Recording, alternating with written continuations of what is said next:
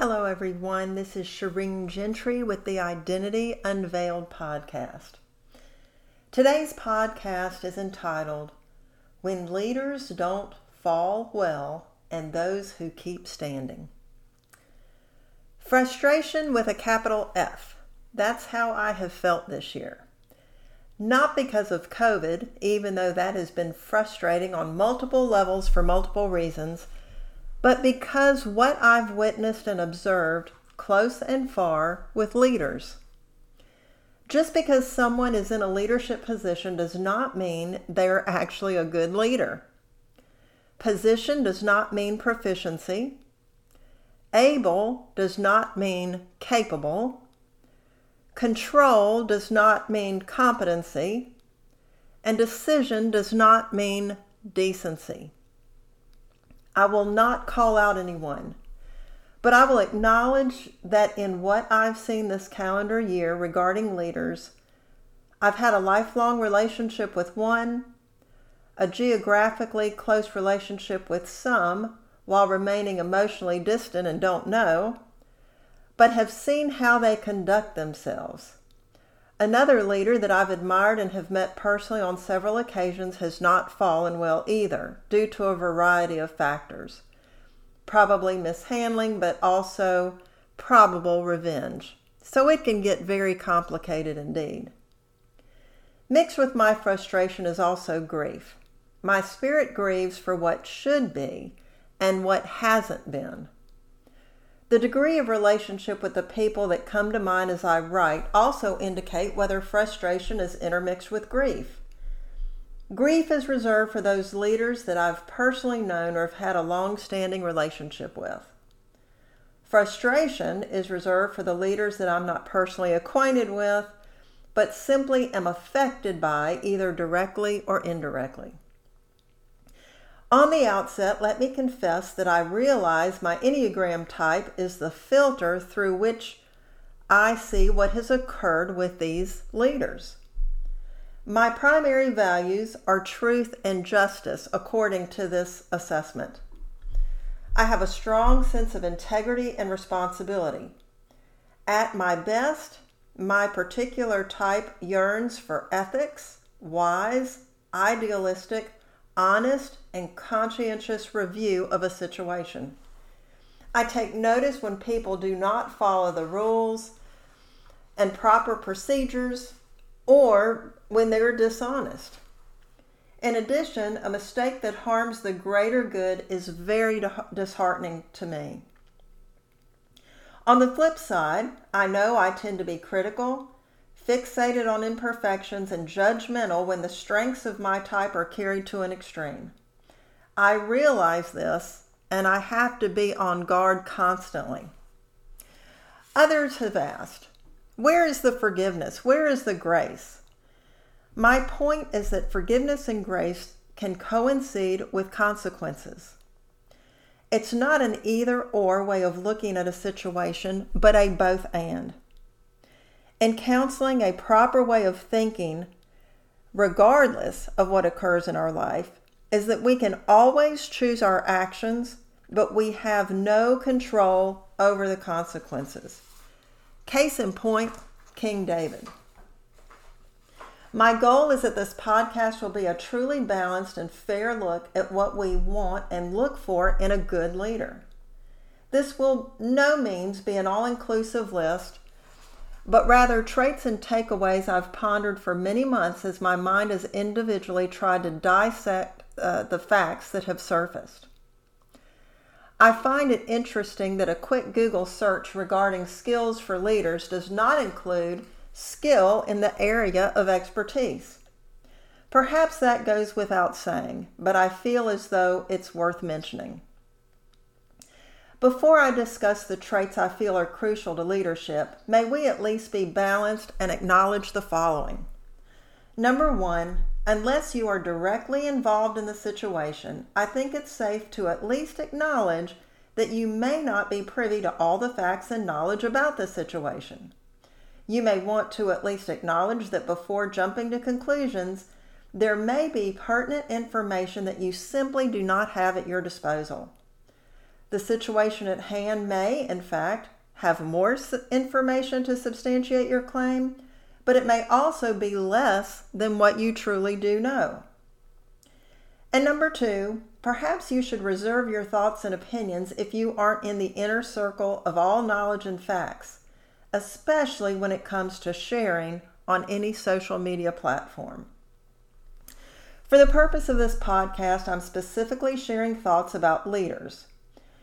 Leaders that you either work for or are affected by their leadership decisions, tactics, or even antics at the most or at the least. You've known a leader in action to have a good observable opinion about his motivations, his heart, and his core values. So here's my list in no particular order in what we look to and look for. The first one is accountability.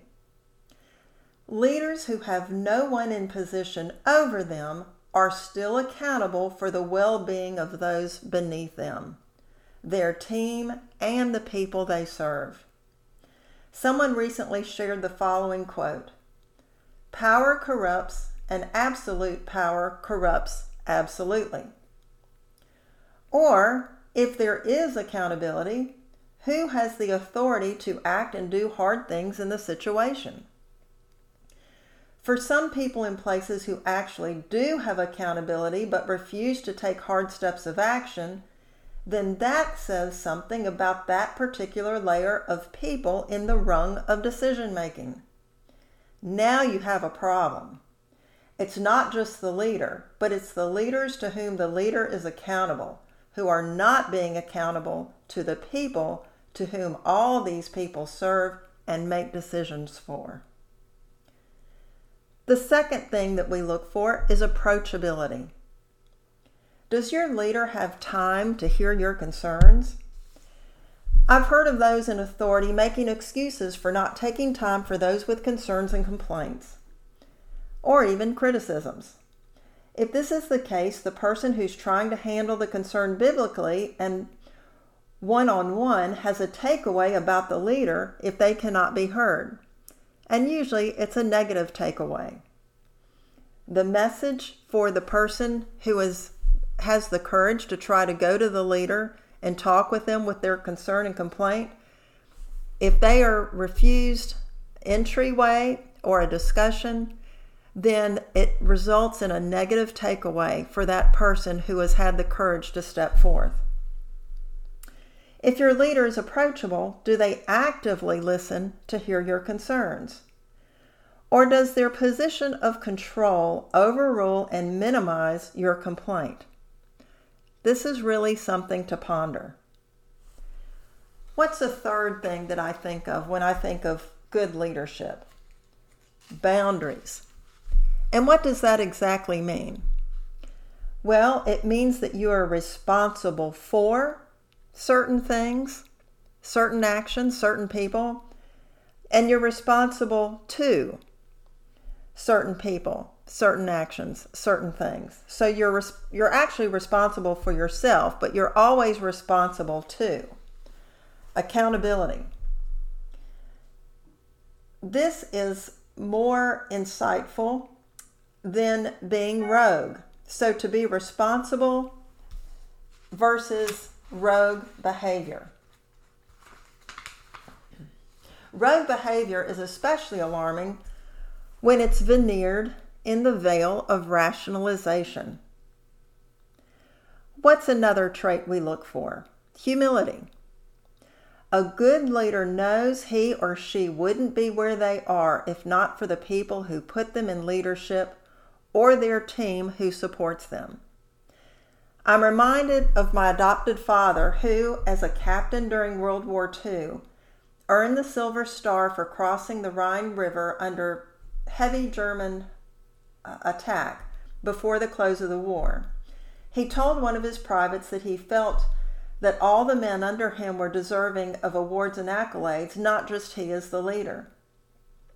He was very much aware that he, the leader, had the support, meaning the trust, the confidence, and the abilities of those surrounding him for the overall mission to be accomplished. It's a two way relationship with mutual trust and admiration. A respected leader respects. Let me say that again. A respected leader respects. Another trait that we look for is teachability. I believe it's completely fair to say that not all leaders will be all in all. Specifically, every person, especially leaders, will be a mixed blend of strength and growth areas. A true and humble leader will be able to admit where they need to grow. I've always appreciated my husband in his leadership role knows exactly where his strength and growth areas are. He has a realistic and balanced view of himself and he leads and cares for others. Because of this, he takes the time to learn from others who can speak to this area of his leadership role and provide insight and assist him with known areas of growth as well as his blind spots. Again, there are other things we look for in a good leader, such as trust, transparency, a confidence instiller, a steady mood, and being a person who is a non reactor but a responder. Not only do we look for these characteristics in a leader, but what do we look for when the leader falls? This is part two. First and foremost, ownership of wrongdoing. Because no one and no leader is perfect, we looked for an honest assessment of where they fell short and in what ways and how far they fell short can be on a continuum of all kinds of different behaviors. It doesn't necessarily have to be a moral issue. And by the way, what encompasses a moral behavior? I think it includes more than sexual behavior. A leader can still act in an immoral way that calls into question issues of integrity or ethics depending on the venue and values of an organization. Secondly, we look for remorse, insofar as they are responsible for what has actually occurred. No bridge of reconciliation is built if rationalization is the stepping stone used by the disgruntled leader as they pave their way forward. There seems to be many a scapegoat these days, especially during COVID. If this is the proverbial path a leader takes, trust quickly dissipates. Third, we look for an apology. What would all relationships look like if people, leaders or not, would simply acknowledge what they have done? Dr. Gary Chapman has written a book on the languages of apology. Each of us look for different forms of apology when an offense has occurred. Suffice it to say that an apology is a bridge builder, not a bridge burner. No minimizing, no rationalizing, and no blaming. The last category I would like to discuss is simply this What if we have no control to control?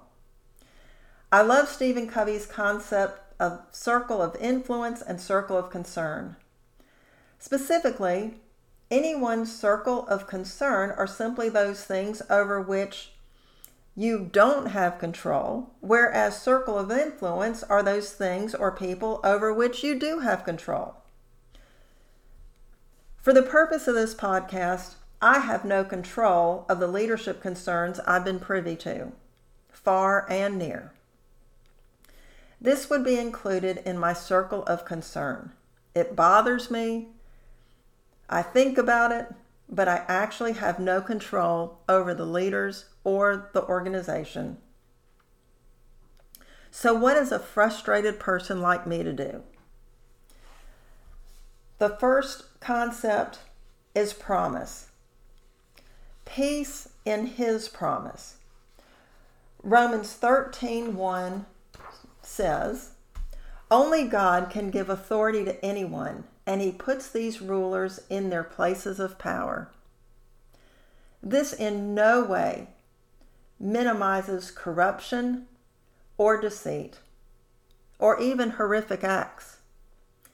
It's simply a reminder that in the scheme of a historical timeline, we have seen God use all leaders for his ultimate will to be accomplished.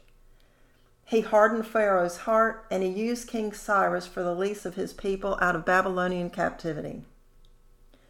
He uses the leaders who acknowledge them and those he, who don't. He uses leaders who lead well and those who don't fall well. Secondly, process. Trust his timetable. God will not be mocked. Anything that needs to be brought to the light has a sovereignly divine timetable in disclosure. Third, peace. Submit, surrender, and a straight path for his sovereignty. Proverbs 3, 5, and 6 commands that we do not lean on our own understanding. And trust. Trust is surrendering all the facts you in fact do know, and trust is the gap for all the facts you don't know. You may not know or be privy to all the angles in which God is working in the lives of those who are involved. Leave it up to Him. When you do, you acknowledge that His actions leave room for change to occur. He always works on multiple levels with multiple people in a multitude of ways. Trust leaves Him room to intervene. Take ownership of your own life. Are your motives pure or impure? Are you acting in an honorable or dishonorable way? Are you obedient or disobedient? Are you venting appropriately or inappropriately?